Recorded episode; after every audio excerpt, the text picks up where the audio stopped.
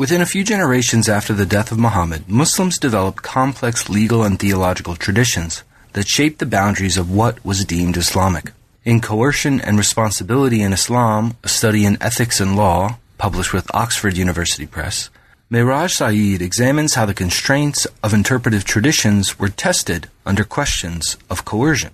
He demonstrates that very often theological and legal reasoning moves beyond our expectations, and interpretive conclusions are contradictory within seemingly uniform schools.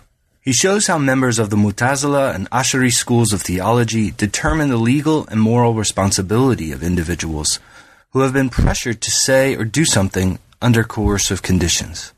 He also explores Hanafi and Shafi'i legal definitions of coercion and the various types of reasoning principles for drawing what is licit. These conundrums are hashed out through hypothetical coerced speech acts, such as proclamations of divorce, sales transactions, or legal acknowledgement, and coerced harm, as in rape or homicide. In our conversation, we discuss moral agency, the formative period of legal and theological traditions, conventional presumptions about these legal and theological schools, how tradition works and operates, interpretive ambiguity within schools of thought, various instances of coercion, wrestling with the vast amount of hadith literature, and the fashioning of interpretive norms. I'm one of your co-hosts, Kristian Petersen, and thanks again for listening to New Books in Islamic Studies.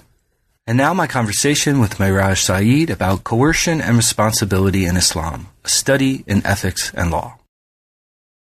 Welcome. Thanks for joining us on New Books in Islamic Studies. How's it going today?